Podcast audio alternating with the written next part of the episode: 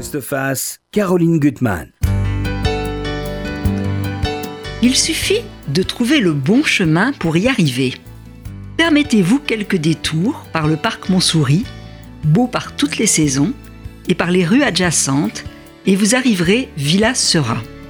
Son étalier est au 7 bis. Il est souvent fermé, mais avec un peu de persévérance, vous pousserez la porte et pénétrerez dans un lieu magique, l'antre d'une artiste aujourd'hui injustement méconnue, dont la puissance créatrice vibre toujours dans ce lieu.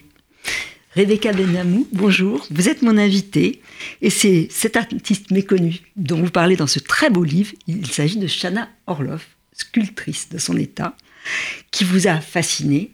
Et pour tenter de percer son, mystère, hein, la déchiffrer, comme on pourrait dire, euh, il vous a fallu plus de trois ans à voyager à ses côtés. Alors voyager dans l'espace, dans le temps, on va partir de l'Ukraine à la Palestine, ou Montparnasse de Kiki, euh, et puis à une vie passionnante. Et ce livre, moi, je l'ai trouvé vraiment particulièrement passionnant par les liens que vous allez tisser avec l'objet de votre recherche.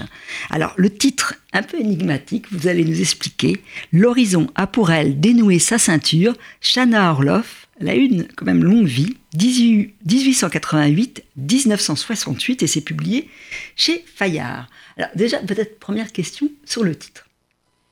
Euh, le titre, c'est ça a été le fruit d'une longue réflexion, mhm. euh, mais euh, j'ai finalement décidé de l'appeler comme ça parce que j'ai lu un poème d'Éluard euh, qui a été écrit dans les années 20, qui s'appelle La grande maison inhabitable. Et en lisant cette phrase, j'ai reconnu tout de suite Shana Orloff, même s'il ne parlait absolument pas d'elle. Mhm. Et euh, je voulais euh, un titre qui parle de liberté, qui parle de sensualité. Mhm. Et j'ai eu le sentiment de trouver ces deux choses euh, dans cette phrase. Oui, elle est très juste, cette phrase. Alors, vous dites, et ça, on va y revenir, que votre lien avec Shana Orloff, ça a d'abord été une sorte d'âme errante, entrant et sortant de, de, vous, jusqu'au moment où elle est devenue une sorte de fixation, d'une obsession. Oui, parce que quand, quand, vous partez sur les traces d'une personne qui n'est plus de ce monde, et que qui a été quand même oublié et qui a hein. été euh, oublié, mhm. qui, qui, est encore connu dans le milieu de l'art, mais qui a été quand même très boudé par le grand public depuis sa mort. Euh, c'est une quête un peu irrationnelle euh, et c'est quelque chose de, c'est une démarche très curieuse et c'est en fait j'ai eu le sentiment d'aller chercher derrière elle les cailloux blancs qu'elle laissait, qu'elle a laissés sans s'en rendre compte et de les ramasser un à un pour euh, tisser mon récit. Alors, je ne sais pas si le choc est venu de la visite de sa maison atelier, mais je voudrais lire euh, ce passage de votre rencontre en mars 2015. Visiter la maison atelier de Shana Orloff, qu'elle surnommait son travailloir, c'est pénétrer dans un lieu qui sointe la force créatrice de sa propriétaire par tous les ports. La première fois que je l'ai visité, en mars 2015, il y faisait froid et le rez-de-chaussée était baigné d'une lumière zénitale. Sur les murs, il y avait des photos d'elle, en noir et blanc, d'anciennes affiches d'exposition, et ça et là d'imposantes sculptures de femmes, diaprées d'ombres très noires qui s'élevaient dans les hauteurs. Il y a quelque chose de solennel dans le travailloir de Chana, une sobriété monacale. On y entre, on se tait et on lève les yeux. Les bruits sont ouatés comme dans un aquarium, tout y est épuré, sans vernis ni trompe-l'œil, à son image, il y a de la pureté dans ses lignes, il y a de la radicalité, de l'audace, de la modernité, une affirmation de soi, peut-être même une utopie, une quête d'absolu, de transcendance. C'est un lieu qui touche par, sa simplicité. 50 ans après la mort de Chana, tout ici respire encore sa présence. J'ai vraiment eu cette réaction, je trouve que c'est tellement juste quand, j'ai visité cet atelier. C'est vrai que c'est un lieu hors du temps, hors quelqu'un d'hors norme. On le voit tout de suite dans cet atelier. Tout à fait. Euh, quand, j'y suis entrée pour la première fois, euh, à vrai dire, j'ai eu le sentiment d'entrer dans un temple, mhm. euh, dans, un lieu complètement coupé du temps, une sorte de parenthèse. Et c'est vrai que c'est cette simplicité qui m'a beaucoup marquée. J'ai aimé ce côté sans artifice, qui, sans faux semblant. Et, j'y ai vu tout de suite la personnalité de, de son illustre propriétaire. Et c'est comme ça que vous l'avez rencontré ou autrement? C'est comme ça. Euh, je, ne connaissais pas Shana Orloff, je ne mhm. connaissais pas son œuvre. Et, euh, et à vrai dire, c'est ma, mère qui m'a suggéré d'aller visiter son atelier. Et euh, c'est quelque chose que j'aime bien raconter parce que pour Shana Orloff, euh, toutes ces choses que l'on se transmet de mère en fille, c'était très Mhm. important. Oui. Et donc j'ai bien aimé avec le recul que ce soit ma mère qui me mette sur le chemin de... Ouais, de parce ce que projet. ce livre, on, on y reviendra, c'est vraiment une histoire de filiation. Alors Oui. elle, bien sûr, de son l'amour son fils, qui a eu une euh, polio et qui a quand même été handicapé, mais qu'elle a toujours aimé, protégé à travers le temps, qu'elle a, quand elle a eu du succès, euh, baladé à travers le monde avec elle. Euh, et puis il y a les rapports qu'on va tisser avec, avec une femme comme elle, hein, un être imaginaire, mais qui va devenir de plus en plus de chair, plus vous allez vous approcher d'elle. Alors là aussi, je trouve qu'un des talents de, de votre travail, c'est que les lieux sont incarnés. Euh, vous allez ouvrir sur euh, euh, la Palestine, puisqu'on est à, cette époque encore en 1910, euh, le port de Jaffa.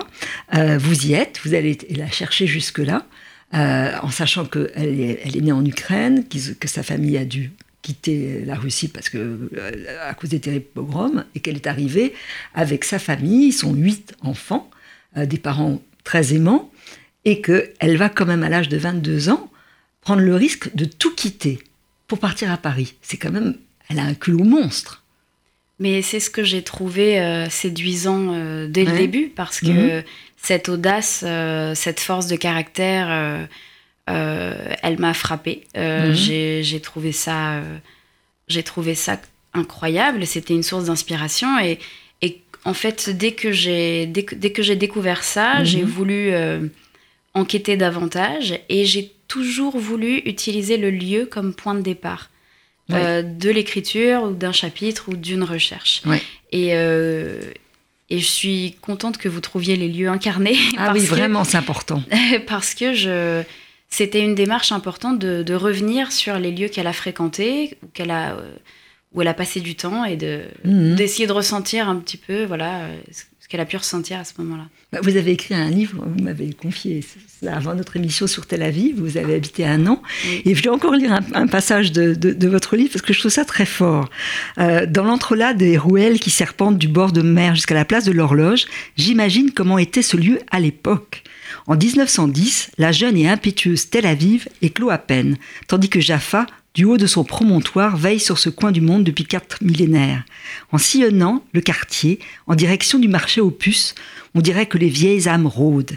J'aimerais voir les pyramides de fruits secs, les monceaux d'épices, de tabac et les montagnes de pastèques qui menacent de s'effondrer devant lesquelles ottomans, arabes et juifs se bousculaient jadis.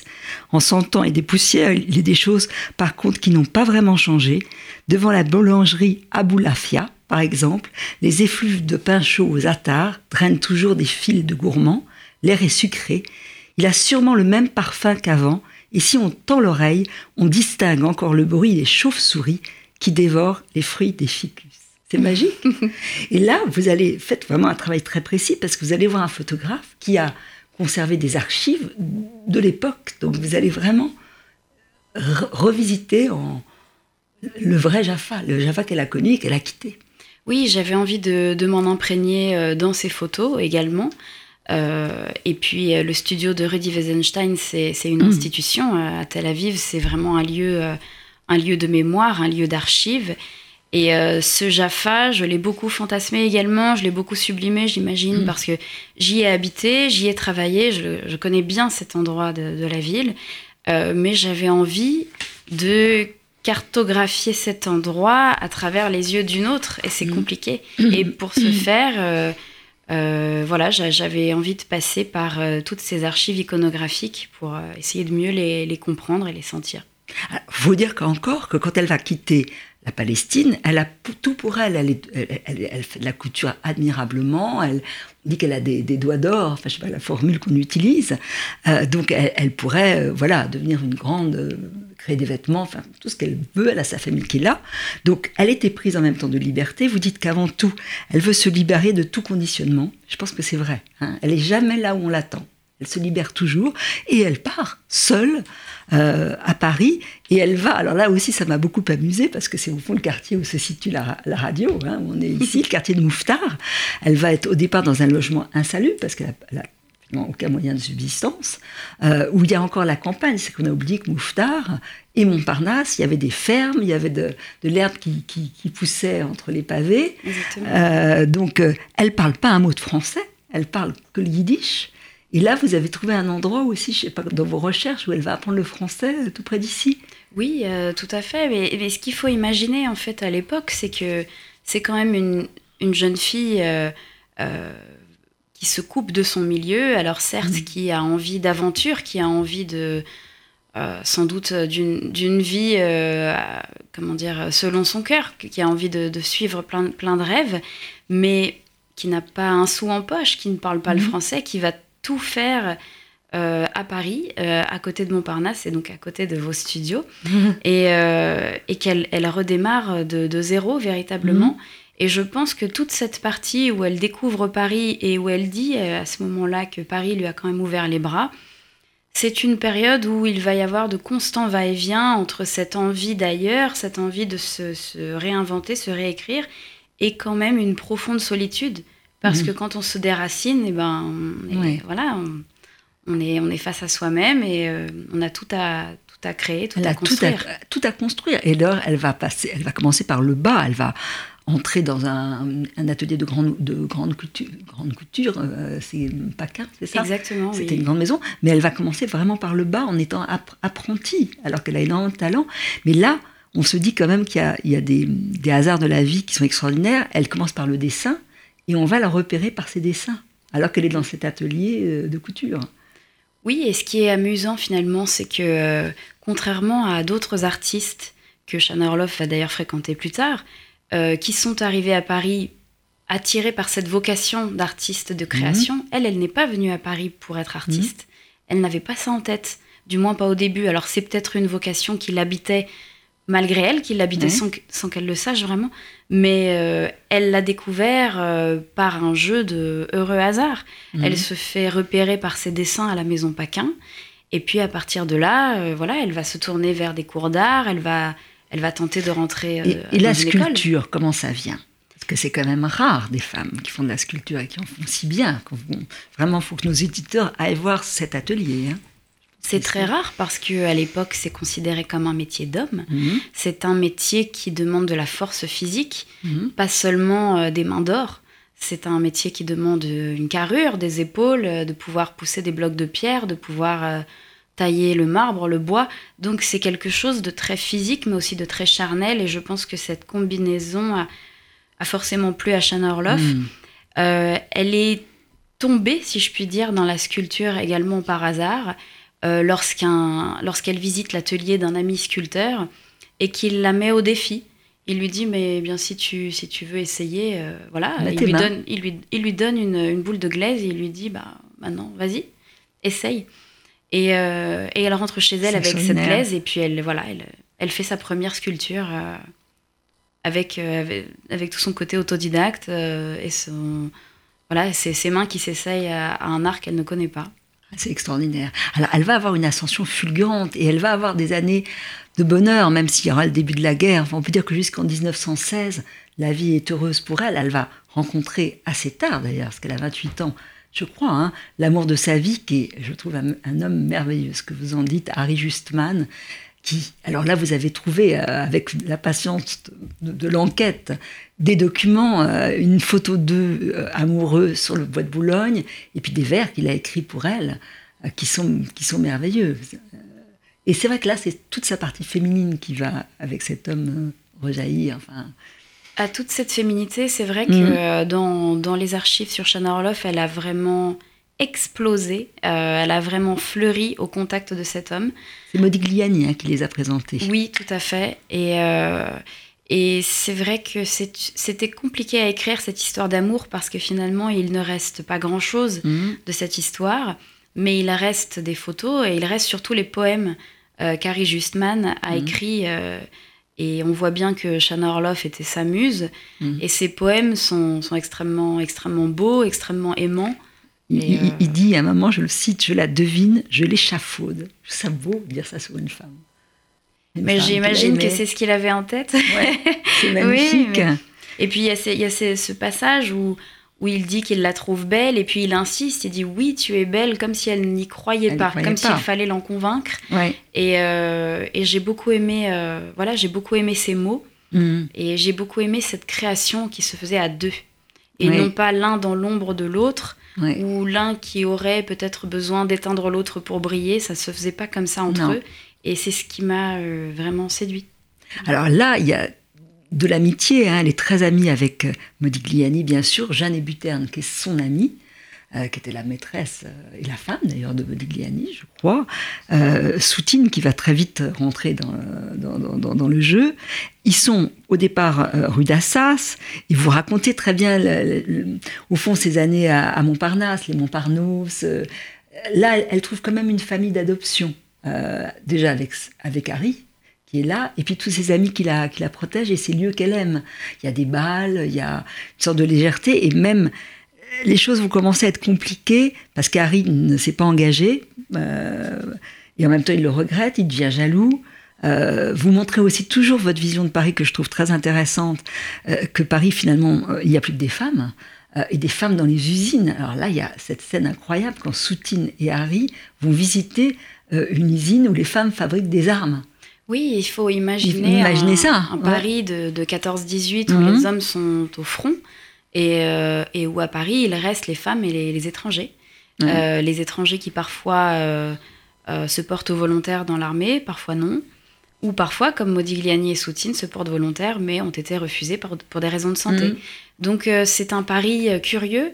Et finalement, Shana Orloff le dit à un moment, elle culpabilise de, de, de se sentir si libre et si bien dans ce Paris en guerre, puisque les hommes sont au front, euh, mais, euh, mais elle, euh, elle se retrouve, c'est vrai, dans un, un- un nouveau cocon familial, si je puis dire, une famille de, de substitution, puisqu'elle est entourée de ses, ses frères et sœurs d'exil.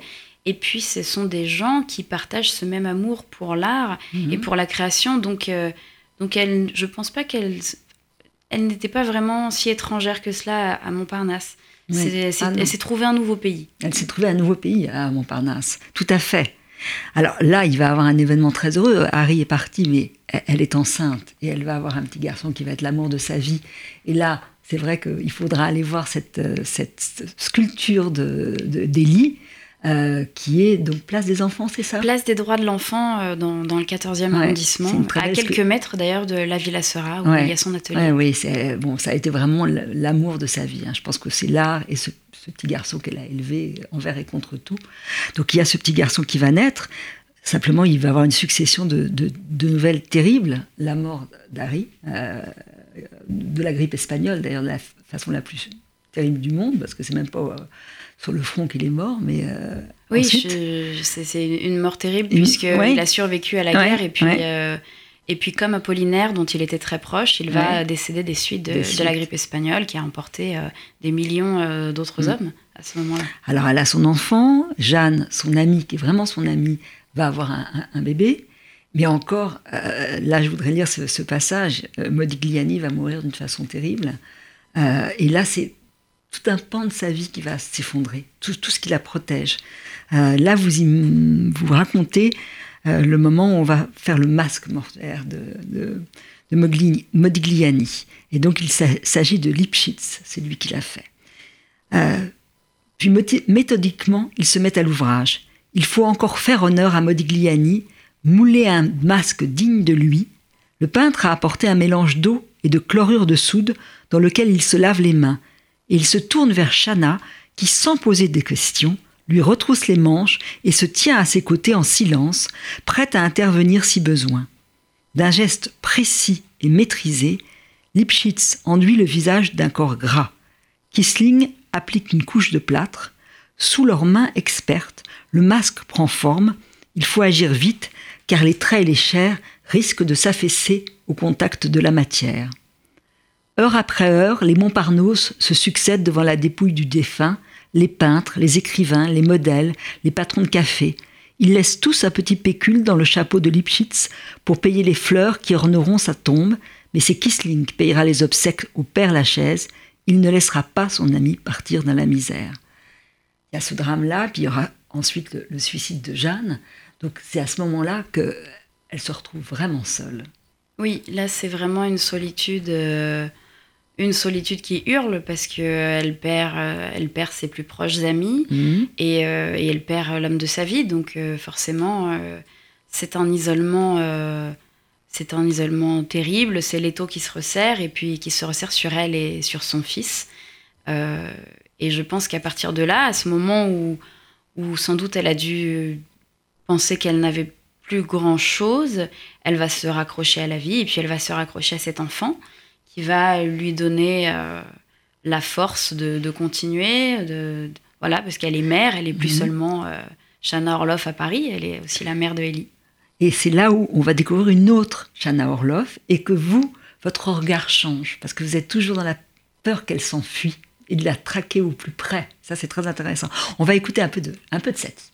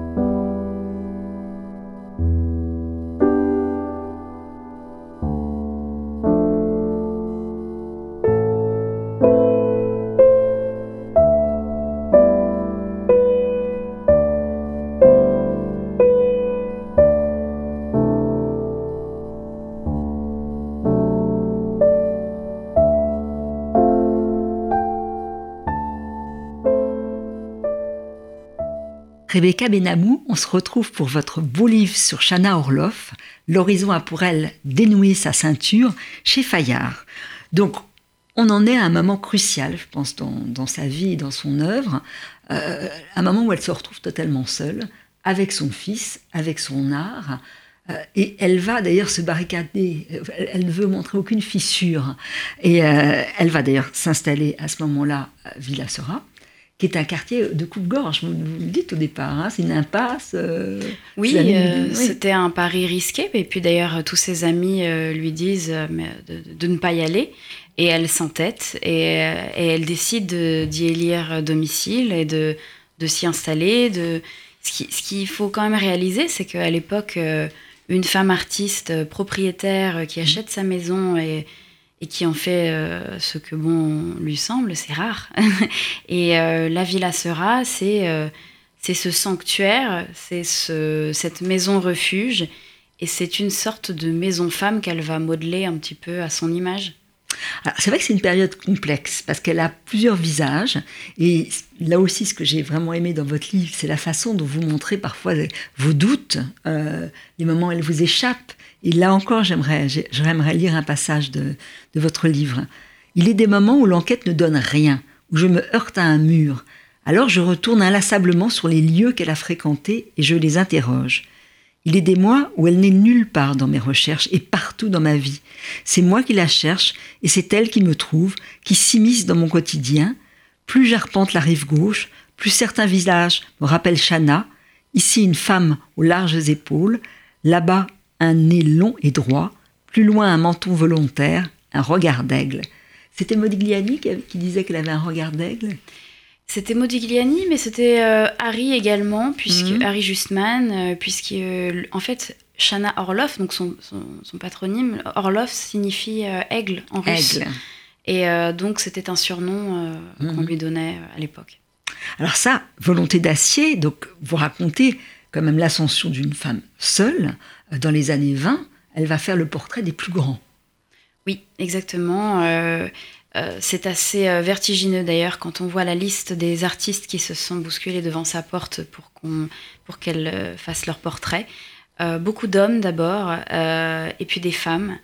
Et, quand je vous dis beaucoup d'hommes, c'est la terre entière. Quoi. C'était Picasso, tout, Picasso, tout le monde. Et euh, c'était vraiment vertigineux en fait de, de, faire la liste de, de, tous ces noms qui sont passés par la Villa Sera. Et, euh, et puis après, elle va croiser la route de Nathalie Clifford Barnet, donc cette mhm. américaine, cette amazone, qui, euh, qui, qui, qui, va organiser chez elle des, des soirées, mhm. des après-midi avec d'autres femmes artistes d'autres femmes très libres. Mhm. Euh, et dans ce huis clos, en fait, elles vont, euh, voilà, elles vont partager euh, leurs idées, leurs ressentis, leur amour de la création. Et, et je pense qu'elle, que Jeanne Orloff va y trouver un, refuge. Un refuge, parce que vous parlez très très bien de la façon dont elle pétrit les corps hein, dans, dans, dans, dans, son atelier.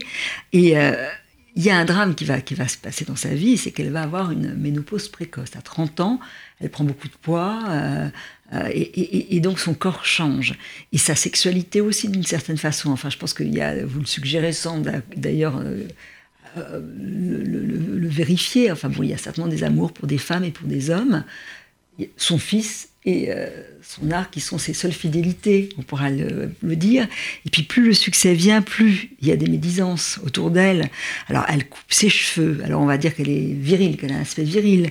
Et puis il y a, beaucoup de jalousie, et puis il, va y avoir aussi la montée vraiment de l'antisémitisme très vite. Euh, et comment vous pourriez définir son art, la façon dont elle, elle sculpte les corps des femmes? C'est une vaste question. Euh, c'est vrai que c'est très particulier. Hein, elle, sculpte les femmes. Euh, ce que, en fait, ce qui, ce qui m'a frappé en voyant les corps de femmes qu'elle a mhm. sculptés, c'est euh, c'est qu'on peut y voir et y lire beaucoup de choses. Ce mhm. n'est pas une vision univoque qu'elle a de la féminité, c'est une vision tout en nuances. Une féminité qu'elle conjugue sans cesse au pluriel, tout en contradiction, tout en tout en nuances. Ce sont des corps qui sont à la fois guerriers, massifs, mhm. parfois virils, et pourtant aussi très féminins, très sensuels, très, très fins. Euh, je pense que Shanna Orloff aimait jouer sur ce, sur ce va-et-vient entre, mhm. entre, entre masculinité et féminité dans un même corps puisque c'est une ambivalence, je pense, qu'il habitait elle-même mhm. et qu'elle n'assumait pas forcément toujours et on le ressent dans son art. Et ah quand on euh, voit ces, ces, statues, souvent des bassins assez larges, des, qui vont des assises, quelque chose de très maternel, et puis en même temps tout un haut qui s'élance vers le ciel. Enfin, il y a, c'est vrai que c'est, il y, a, deux personnages dans un, corps. Oui, il y a ce côté très ancré dans le sol. Euh, on a souvent aussi des, épaules très larges, des carrures, comme si ces femmes portaient le poids du monde. Et d'un autre côté, on a des, une taille très fine. Euh, on a des, décors qui s'élancent vers le haut, qui ont un côté aussi très aérien. Donc euh, c'est voilà, c'est Shanna Orloff, c'est ça, c'est c'est de la nuance, c'est une féminité euh, à plusieurs facettes. Oui, tout à fait. Alors, elle va avoir une grande amitié avec Otto Rank et surtout avec la femme d'Otto Rank. Béate, euh, qui, quand elle, euh, il y aura la période de la guerre, il y a une correspondance. Là, vous avez retrouvé des lettres hein, que Béate euh, Rank est aux États-Unis. Elle essaye de la, de la retrouver. il y a tout un petit monde. Soutine va en 36 s'installer à côté d'elle. Il y a Anaïs qui va devenir la maîtresse de, de Donc on voit, on voit tout ce monde-là. Et puis surtout, la montée de la jalousie des gens, des médisances. Elle, elle sent que on la guette euh, qu'on l'attend au tournant. Et il y a la période de la, de la guerre que je trouve assez hallucinante parce qu'elle a une sorte de d'insouciance quand même. Hein. Euh, sa famille va bien sûr lui écrire de venir la rejoindre, euh, les rejoindre en Palestine. Alors elle a déjà fait le voyage avec son fils en Palestine pour présenter son fils à sa famille, tout comme elle a fait toute une tournée à New York où elle est ovationnée. Hein. On dit que c'est la renaissance des, artistes russes, c'est grâce à elle, enfin la presse internationale qui la soutient. Mais là, elle, est, désarmante quand même quand elle, part dans le sud et elle revient à Paris. Oui, je, pense que ce n'était pas exactement de l'insouciance, je pense que c'était plus du déni. Euh, parce qu'elle que euh, elle est arrivée à un stade de gloire et d'accomplissement personnel et et je pense qu'à un moment, elle s'est dit mais que Paris lui a tout donné et que euh, il faut pas oublier qu'elle a eu la Légion d'honneur, la nationalité française pour elle et pour son fils. Alors ça ne veut pas dire qu'elle était intouchable, mais euh, je pense qu'elle s'est sentie protégée. Et euh, clairement à tort. maintenant, elle, est partie tard, mhm. mais je, je, ne pense pas qu'elle était inconsciente. Je pense qu'elle était dans le déni et que, et que la montée du nazisme n'a fait que, que, réveiller des démons qui étaient déjà là, qu'elle a déjà connus.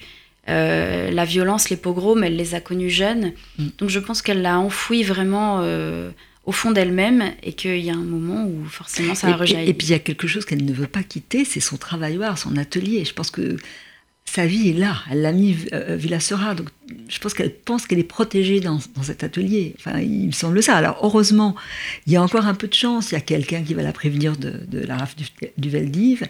Et puis, alors là, je trouve ça extraordinaire. Il y a, il y a Jean Paulhan et surtout son fils Frédéric qui vont être des bienfaiteurs. Ça, j'aimerais vous oui, Ils vont, ils vont risquer leur vie, hein, véritablement, pour, euh, pour la sauver. Euh, ce qui m'a Alors le fils était euh, ami du fils de. Oui, oui, ils sont, ils ont été amis d'enfance, ils ont été amis toute leur vie d'ailleurs. Mhm. et le, le, fils de Jean Paulhan les a aidés à, à, s'échapper. ce, qui, ce qui a été assez marquant finalement, c'était d'essayer de, remonter toute cette, toute cette filière d'aide. Mhm puisque c'est un contact de Jean Paulhan à la préfecture de police de Paris, un très haut fonctionnaire, qui a pu prévenir en fait euh, que Jeanne Orloff et son fils étaient sur la liste des Juifs qui mhm. allaient être arrêtés euh, le 16 mhm. juillet 42.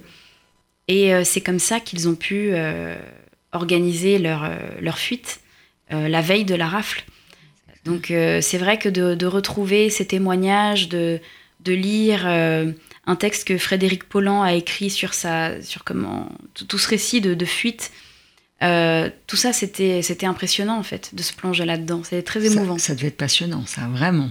Bah, vous racontez, parce qu'elle avait des faux papiers qu'elle avait oubliés dans son atelier. C'est Frédéric Pollan qui va essayer de les récupérer euh, alors que les, nazis sont là.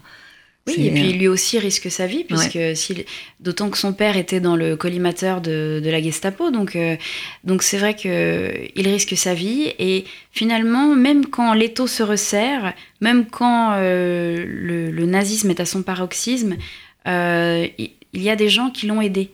Et mhm. c'est quand même très important de le préciser, que même au moment où elle se sent le plus seule, il y a des gens qui ont risqué la vie pour qui ont risqué leur vie pardon pour sauver la sienne. Alors, elle va, grâce à, tous ceux qui l'ont aidé, réussir à partir à, Genève, enfin partir en, Suisse avec son fils, et vous raconter le retour, qui est quelque chose de terrible, quand elle va revenir voir son atelier complètement détruit.